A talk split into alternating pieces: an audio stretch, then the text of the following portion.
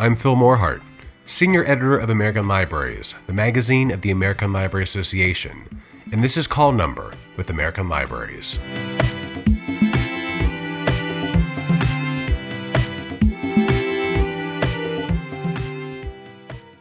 As November draws to a close, the days grow shorter and temperatures chill, and thoughts naturally turn towards food.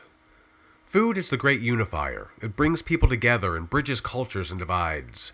And it can be used as a teaching tool, giving insights into everything from history and politics to mathematics.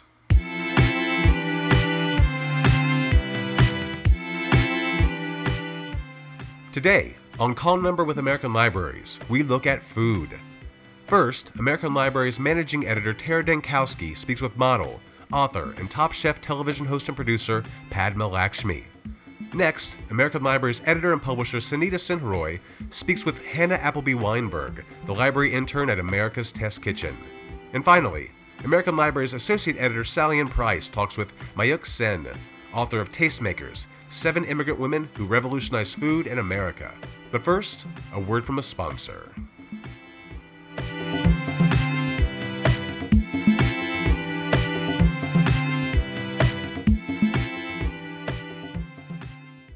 Are you considering a library construction project but have no idea where to start?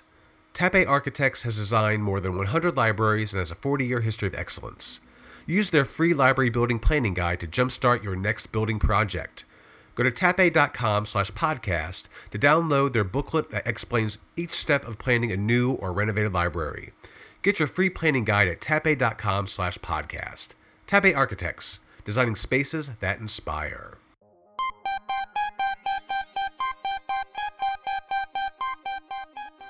Model, author, and television host and producer Padma Lakshmi is having a productive year. The 18th season of her reality competition show Top Chef concluded this summer, snagging five Emmy nominations. She released a children's book, Tomatoes for Neela, with illustrator Juana Martinez Neal, and her travelogue series Taste the Nation returned to Hulu on November 4th with a collection of holiday episodes. American Library's managing editor Terra Dankowski talked with Lakshmi about the intersection of cooking and family, how we can save the restaurant industry, and the value of creating space for everyone's food story. At your talk at um, the American Library Association's recent annual conference, you mentioned that your grandmother taught you a love of food. Um, are there any distinct food memories that you associate with her, or any meaningful recipes that she's passed down to you? Oh, sure, yes. My grandmother was a great cook and she was a very practical woman and she had to feed 10 people on a two burner stove for many many years of my childhood. And so she was always cooking and she was always imparting um, life lessons or just practical knowledge about cooking or housekeeping or anything else to me every chance she got. And i learned the most just you know standing at her elbow and doing what she told me. I remember from very early on, she had this long handled, really beautiful blackened iron ladle. And the handle was a good two feet long at least. And she would use that iron ladle and put it directly on the flame on one of the burners in the stove. And she would fry oil. And once that oil got hot, she would put in mustard seeds and cumin seeds and hot dried red chilies. And at the last minute, as soon as the mustard seeds started popping and, you know, sort of uh, exploding out of that little ladle, she would throw in some curry leaves, and that would cause a whole new slew of pyrotechnic sizzles and, and sounds, and and that smell, that smell of frying curry leaves and chilies and mustard seeds and cumin is so integral to my childhood. Nothing takes me back um, quicker to my childhood than that smell of frying leaves and spices. Um, you've been a vocal supporter of restaurants and restaurant workers um, as they've weathered the pandemic specifically. Um, what do you think it will take for the industry to get through this moment? People don't realize how low the margins are in restaurants and they don't realize that many restaurant workers are barely being paid a living wage for what is very physically taxing, grueling work. And I think that those margins and the, the, the hardships of those people have been laid bare during quarantine. And I think the restaurant industry will bounce back. It can't help but not. It's one of our biggest sectors in our economy.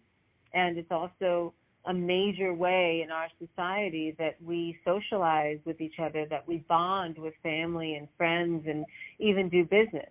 So the restaurant industry will, of course, come back. But how will it come back? I think we have a, we're at a crossroads and we're in a very interesting, painful, but also important part in our in the restaurant industry's evolution. And I think it's a great opportunity to right a lot of wrongs that have been going on for a long time.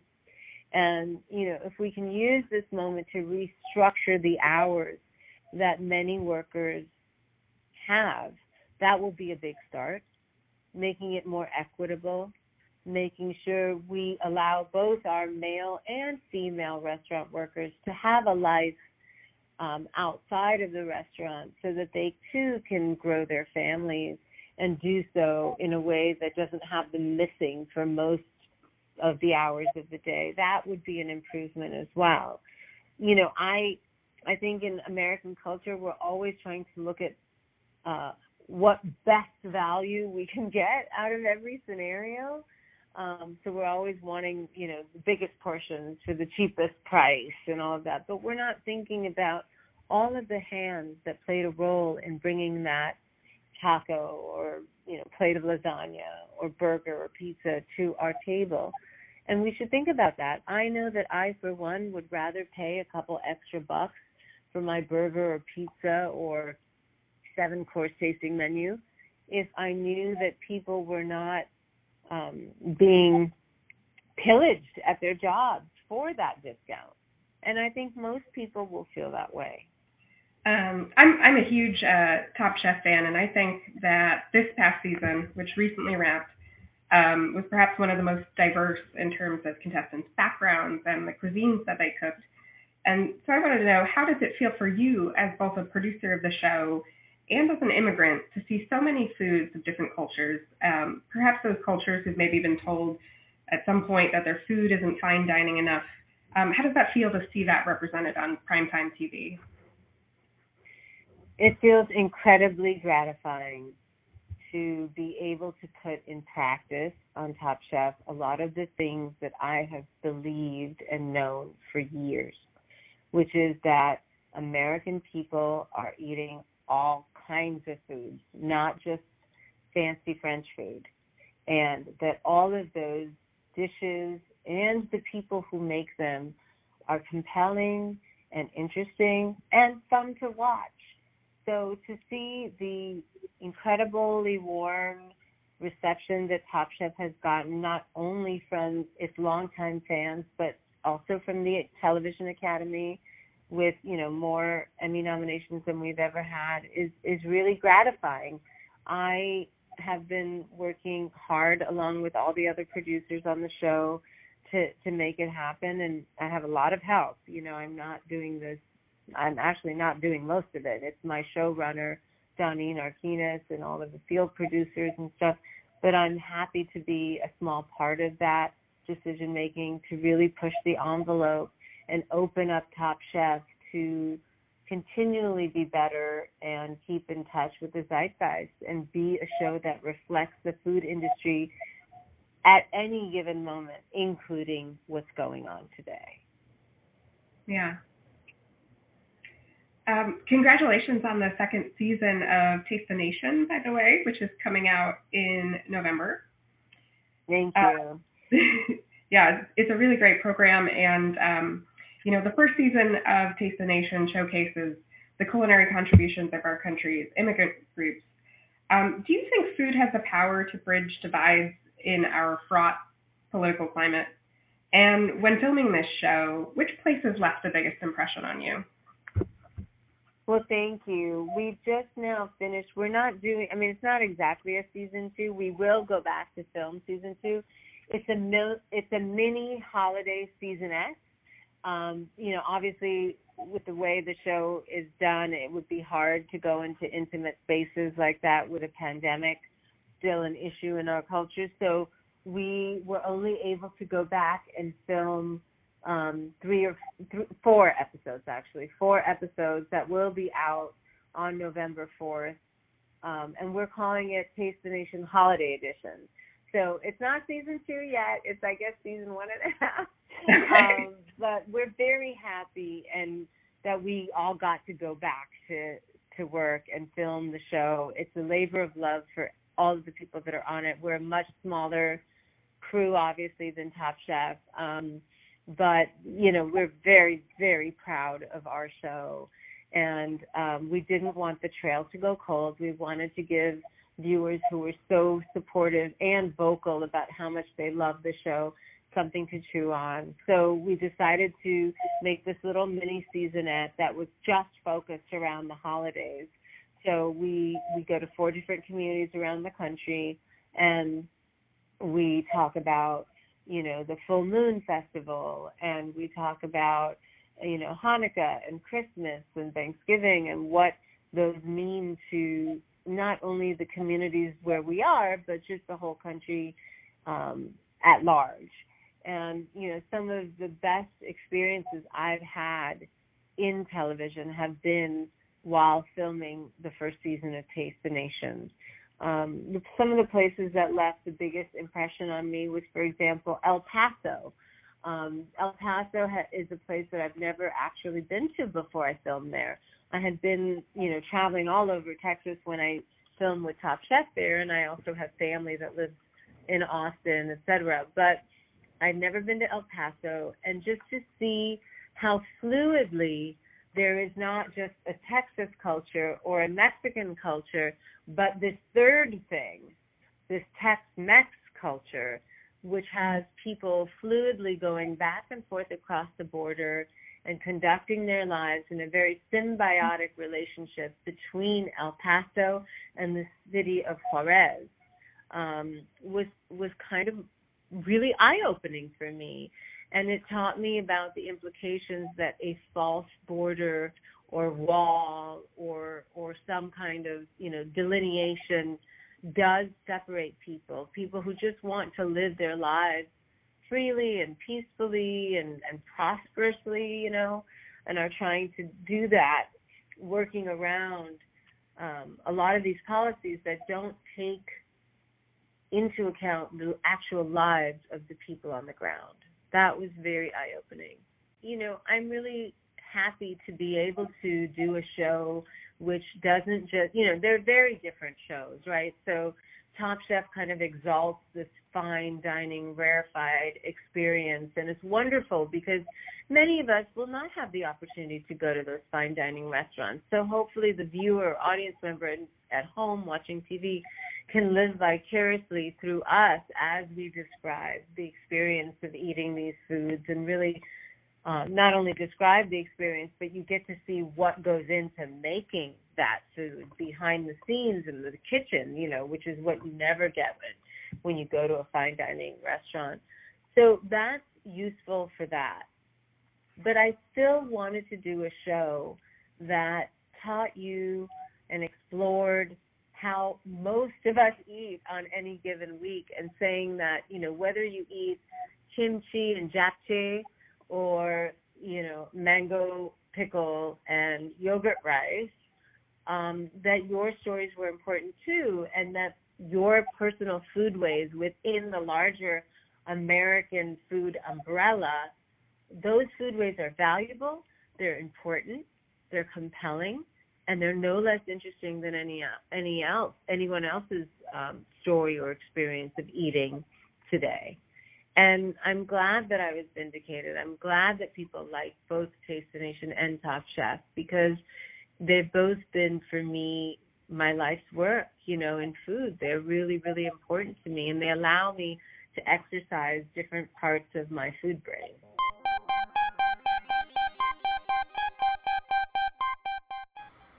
Is your library in need of space, but you don't know if a renovation, addition, or new construction is right for your needs? Use our library assessment tool to help direct your construction process. Tappe Architects has designed libraries of all sizes, ranging from new construction to historic renovations and additions. Go to tappe.com slash podcast to get your library building assessment tool. Tappe Architects, enhancing communities through library design. The popular TV cooking show America's Test Kitchen, and all of its related spin off shows, books, podcasts, and more, strives to help viewers, readers, and listeners become better cooks. And they do that via intense research and testing to come up with foolproof recipes. Crucial to this process is America's Test Kitchen Library, helmed by library intern Hannah Appleby Weinberg. American Library's editor and publisher Sanhita SinhaRoy spoke with Appleby Weinberg about working at the venerated show, how the library is used to develop recipes, and more.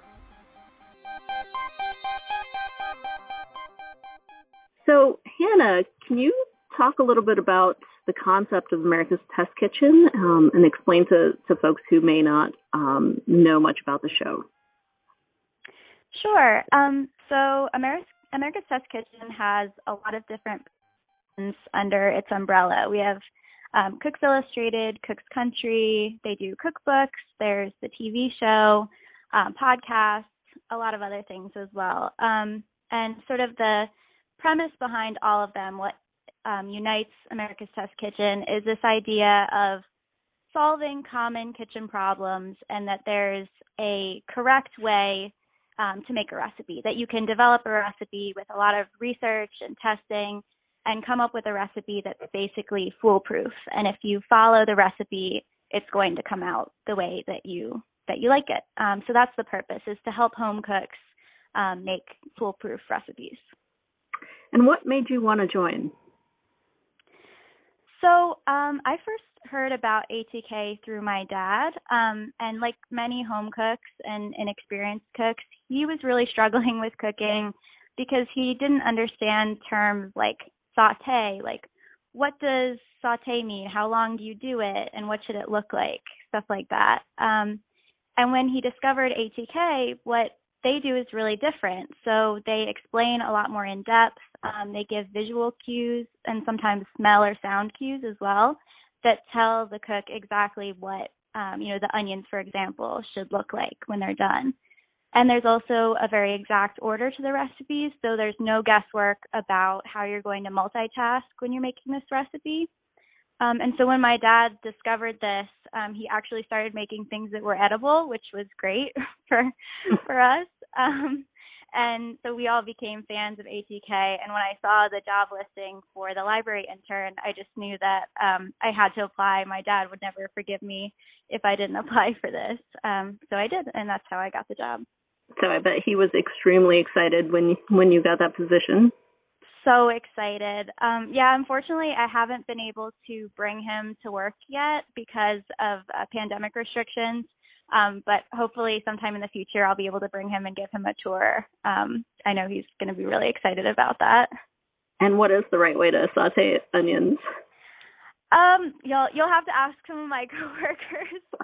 they know they know a lot better than me. Um, but uh, yeah, the great thing about ATK is there's so much visual information. So um, there's even like a lot of times they'll do a series of photos that show what the onions look like through the through the five minutes or whatever um, that you're sautéing them. Um, so if you're a visual learner, it's a really great way to learn how to cook.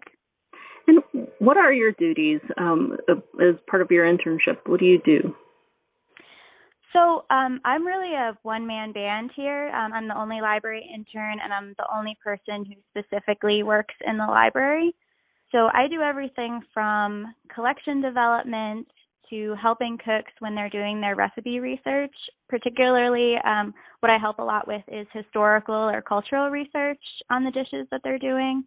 I also do all of the circulation, shelving, um, cataloging new items, weeding I maintain our archival materials. Um, I maintain the library website, and then I also do a lot of training of the cooks and other employees on how to make the most of our collection and how to use our databases and the physical books that we have. Are there any favorite parts of the job? Yeah, so um, my background is in youth services, and I'm hoping to be a children's librarian in the future. Um, hmm. so my favorite thing that I get to do at work is anytime I get to work with the ATK Kids team.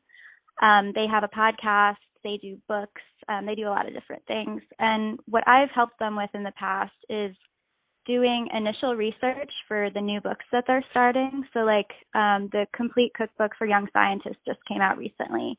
And if I was helping them with that, what I would do is um, sort of figure out what science books and science of cooking books are out there for kids, um, sort of what's been done and what hasn't been done. And I would do collection development in that area for them so that when they're researching the book, they have a lot to draw on. Um, and then, of course, I also help them with, like anybody else, I help them with their specific recipes once they decide what they're what they're going to research. I think one of the the co-hosts, Julia, um, was promoting one of the kids' books at an annual mm-hmm. conference not that long ago. I remember picking up the the galley um, and yes. using it. Yeah, the it might have been the complete cookbook for young scientists because that just came out recently, um, and it's it's awesome. I've I've flipped through it a lot. Um, yeah, there was all of one, the kids stuff so fun. There was one with a French toast recipe that that I've used, and and it's a hit with my kids. Awesome. Yeah, I love to hear that.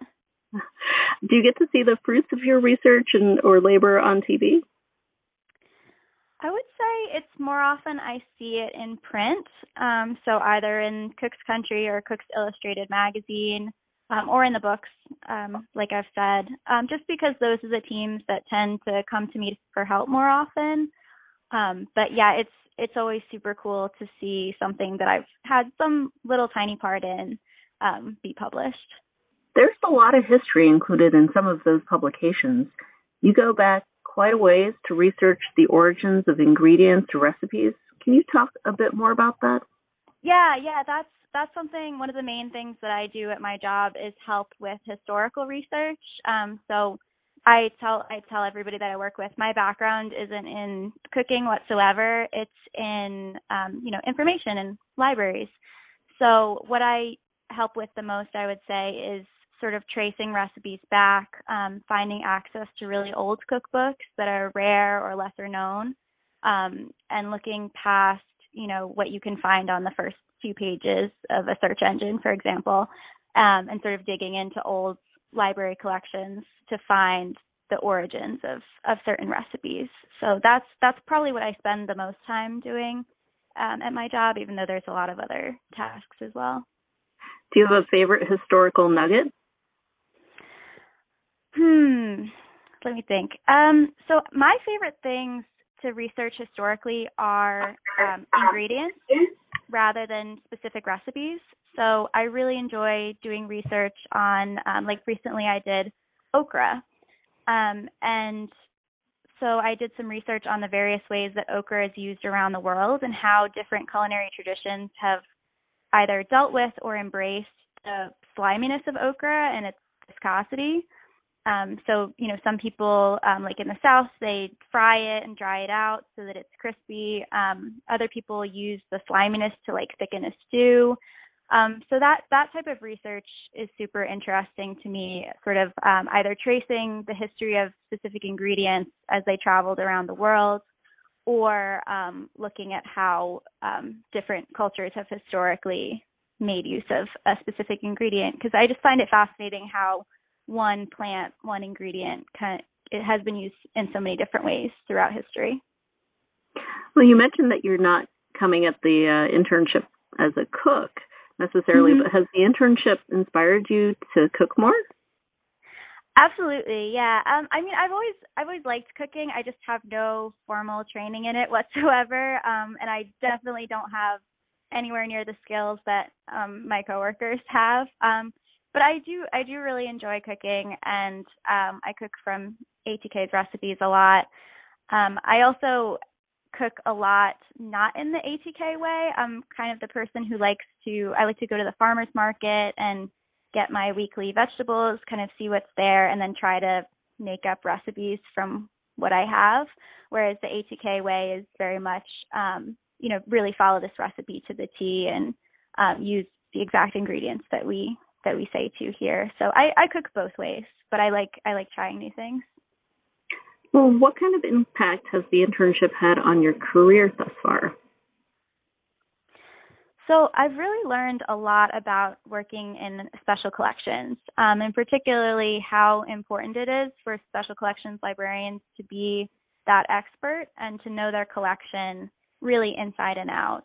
Um, unfortunately, this has been a little bit difficult for me since I didn't have access to a lot of our physical collection for the past year and a half, um, and I had to use more digital ebooks and things like that. Um, but I really have a greater appreciation now for the many hats that special collections librarians have to wear, and I've also learned a lot about doing research and particularly how to locate old and rare books. Um, like the other day, a cook asked me for some specific recipes that were in two cookbooks, one of which was from the 1930s and the other one was from the 60s, and both were out of print. Um, neither one was in our collection. And I was able to find her copies of these print these out of print books um, almost immediately, which is not something I would have been able to do when I first started. And how long is the internship? It's is it a two year program or? It's it's not specific. Um, so I started in November of 2019, so I've been here almost two years now. Um, so it's it really depends on the person who took the internship. Um, I didn't have any time limitations um, other than I'm graduating in May from library school. So, um, that that's my limitation. But I I had started in fall of 2019, so um, at that point I had a lot of time ahead of me before I was going to be potentially moving and taking another job. So, um, so it really depends on the person. Some people, uh, some interns have been here for a lot shorter time. Um, some I think longer. Um, it just depends how are you going to transfer some of these skills into um, you said you wanted to become a children's librarian is that right so yeah yeah how are you going to use this going forward so one thing that one skill that i've had from this job um, that i definitely think i'll take forward is that i do a lot of education in my current job so a lot of what i do is teaching cooks not only helping them with research but teaching them how to do research themselves um, and I do a lot, especially over the past year. I've done a lot of trainings, um, more trainings because we've had the option of Zoom, and more people have been available for trainings. Um, and I think that that skill of taking something that you know and teaching it to somebody else will really serve me well when I'm working with kids, especially when I'm helping kids with research, doing, um, for example, like school projects and things like that, and teaching them the research skills that I have. Are there any holiday meals you'll be cooking this year or any favorite go to recipes? Um, well, I'm looking forward to eating mashed potatoes because those are my favorite. Um, my grandma makes amazing mashed potatoes. Um, I could eat potatoes in pretty much any form. So looking forward to that. Um, as for what I'm going to be cooking, I have a couple of like go to gathering holiday type meals. Um, both are from one of ATK's books, uh, which is the Vegan for Everybody book. And um, the first one is vegetable lasagna, which is just out of this world, amazing. Um, and then there's this like fudgy brownie recipe from that book as well. And those are the two that I kind of, if I have to go somewhere for a party or a family gathering, um, and there's a potluck, I that's what I bring. So I'm sure I'll be cooking those probably multiple times as the holiday season comes up.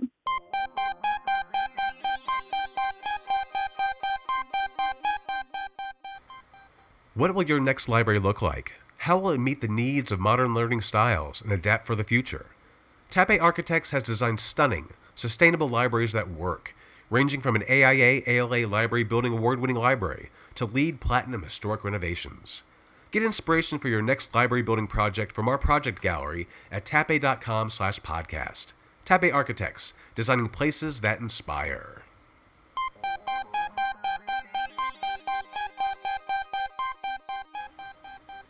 Who's really behind America's appetite for foods from around the world?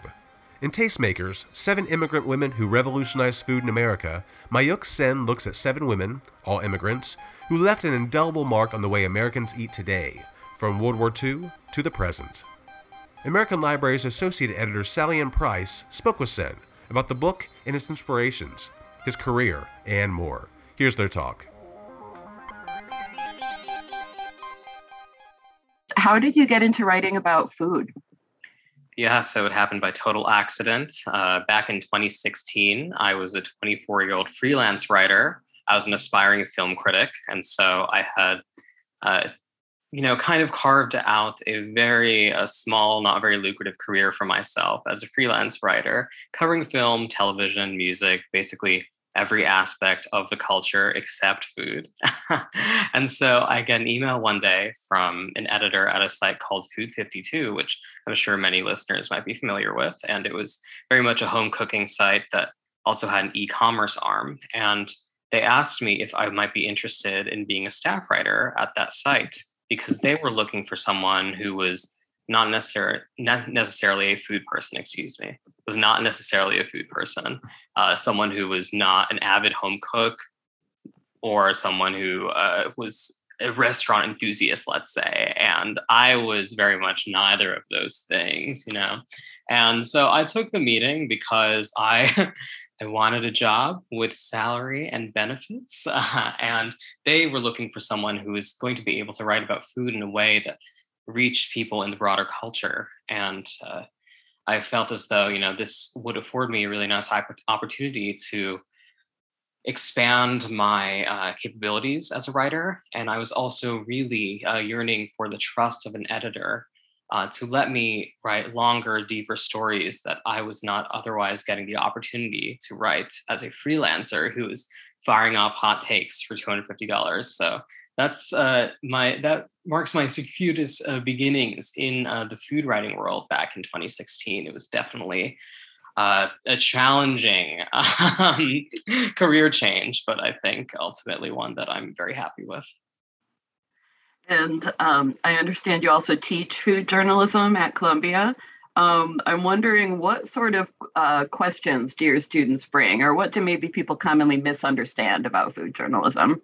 Totally. So I actually teach uh, food journalism at NYU right now, but um, so yeah, there are many misconceptions that a lot of my students bring to the class, and I think that I do not blame them for having these misconceptions. Uh, many of them feel that food writing uh, traffics in luxury, or that it is uh, mostly just recipes or restaurant reviews. And I try to show them the world of food writing that goes beyond uh, those two sorts of micro genres that exist within this larger genre.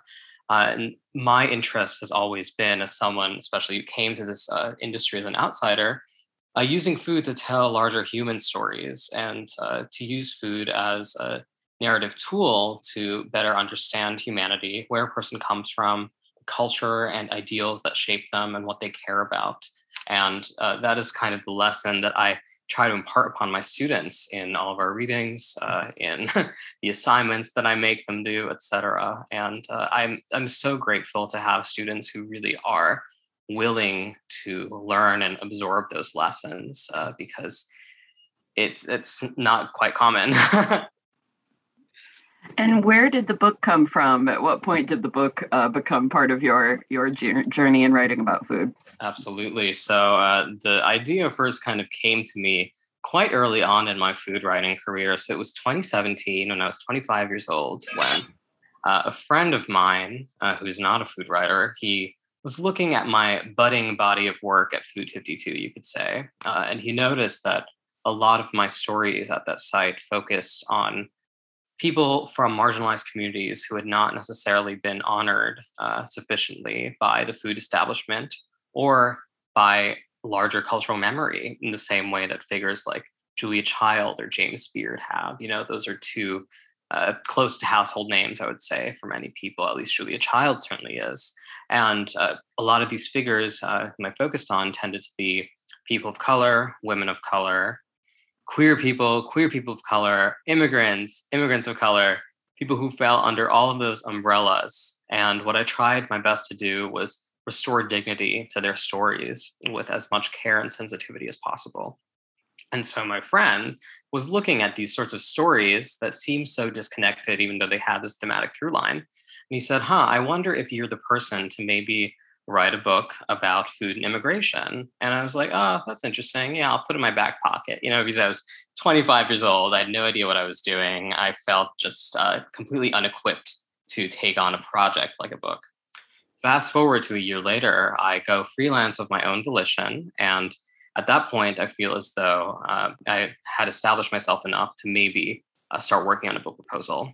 And you know that's 2018 and i'm 26 years old i believe at that point. And i kind of uh, took a look back uh, at the various conversations i had seen within the food media over the course of that year uh, from 2017 to 2018 and i'd seen so many prominent food publications peddle myths that i found quite harmful. Uh, there are a lot of talking points i saw that said uh, immigrants get the job done. Immigrants feed america etc and to me even if you know these talking points may have been well intentioned. These talking points ultimately dehumanized immigrants by centering the consumer whom the american food media has privileged for so long. That person is likely white uh, middle to upper middle class. And essentially what's happening when you hear that kind of talking point is an immigrant's worth and value is based on their productivity. And i felt as though the best way to write against that within my very limited skill set at that time and still now was to tell the stories of immigrants themselves in food in the most granular way possible and really honor their struggle and every single thing that they fought against while trying to establish themselves. And how did you uh, sort of go about identifying these women and researching their histories? Um, I'm curious about that. Totally. Well, it was definitely a process uh, and not one that ended after I uh, sold the proposal in late 2018 because the seven women I had set out to write about in the proposal stage were not the seven women who ended up in this book. Uh, so, one way I found a lot of story subjects was actually by uh, searching terms like the Julia Child of and Craig Claiborne called her. So, for listeners who might not be familiar, Craig Claiborne was the food editor of the New York Times beginning in 1957, and he had tremendous influence. And a lot of the immigrant female voices whom he championed ended up becoming huge stars in their era. And so I felt as though just Googling those two terms would yield many story subjects who may have been uh, lost to history or may not be as well known to uh, my generation as they really should be. Uh, so that definitely helped. Uh, and that's kind of how I found a lot of my book subjects. But once I got to the actual writing stage, I faced another challenge, which was that you know I wanted to make sure that I was finding as much material as possible, especially for the subjects of mine who were deceased, and there were five of them in the book. I wanted to make sure I was finding enough material that presented them speaking in their own voices. And the way that I found that was through accessing memoirs or cookbooks of theirs with memoiristic passages or wealth of interviews that they gave throughout their lifetime. And for some of the women who were in my initial proposal, I could not find any of that sort of material to really mine and honor their story uh, as as much as I wanted to. And so there were so many stories that ended up on the cutting room floor, uh, which I truly regret. But I felt as though you know, shoehorning those uh, subjects into a book like this would actually do a great disservice to their legacy rather than really honoring it in the way that I wanted to with this book. And what sort of arcs or themes emerged to you as you assembled these stories, really lasering in specifically on immigrant women? Absolutely. Well, I mean, I think uh, what I find so inspiring about each of these stories is that these women were able to succeed within or outside of a system ultimately uh, that was not necessarily designed to accommodate them. All of them face many many struggles and i'm sure that so many readers will come to this book wanting to know this larger story about how america became the so-called melting pot of uh, quote unquote diverse cuisines and global cuisines and it's true that this country has a unique representation of so many cuisines from around the globe but embedded in that reality for consumers is so much struggle.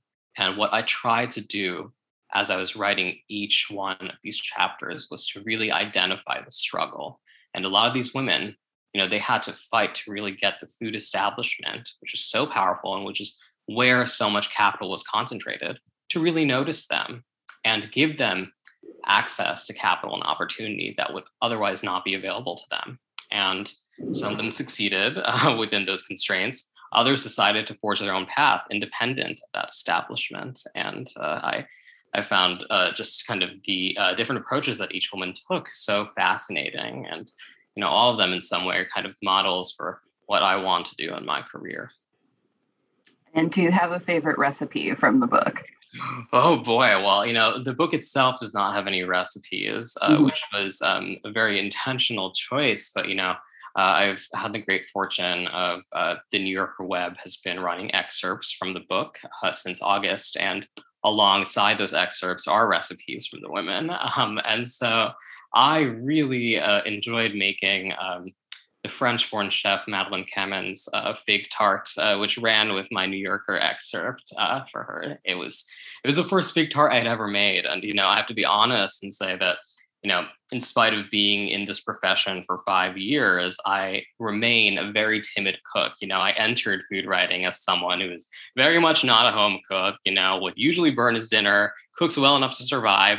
That is still the case. Yet even I was able to not totally botch this fig tart. And it was truly wonderful. And it was a perfect late summer dessert.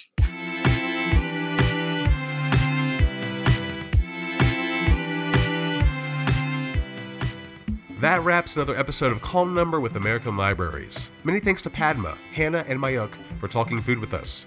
Join us next month as we take a look back at some of the many authors that have spoken with American Libraries over the past year. Do you have feedback regarding one of our segments, something you're curious about, or thoughts on a topic of interest to the library community that you'd like to see us address here on Call Number? Well, we want to hear from you. You can reach out to us directly and tell us your thoughts and opinions on our shows and more with your own voice. Call 312 857 6761 and leave us a message that might, just might, be featured on a future episode. That's 312 857 6761. We hope to hear from each and every one of you. As always, I'm Phil Morehart, Senior Editor of American Libraries, the magazine of the American Library Association, and this is Call Number with American Libraries.